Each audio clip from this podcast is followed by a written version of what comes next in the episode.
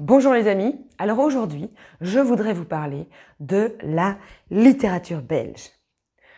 Oui, ça existe. C'est comme la Belgique, ça existe. Est-ce qu'il y a un livre dans les librairies, les bibliothèques en Belgique qui est flagué de classique?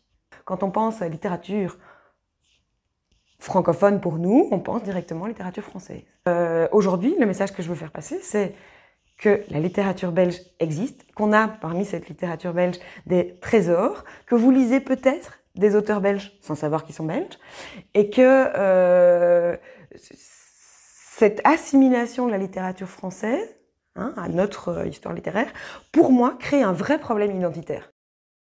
Euh, c'est bien d'être curieux, c'est bien d'être humble, c'est bien euh, d'aller voir ce qui se passe ailleurs, Euh, de ne pas être focusé sur son propre nombril, ce qu'on ne cesse de reprocher aux Français d'ailleurs.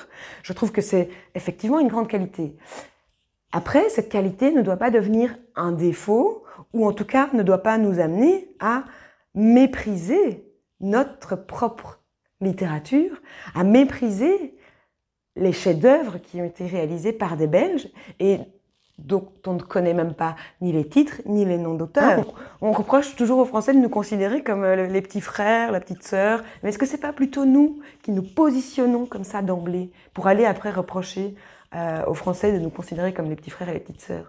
Est-ce que euh, on ne peut pas, à un moment donné, s'affirmer un tout petit peu plus et reconnaître que la Belgique, c'est plus que le folklore euh, des Gilles de Binge, c'est plus que euh, les frites, les moules et, et, et les, une fois allé, quoi. C'est plus que ça. Soyons curieux, mais soyons curieux de notre pays aussi.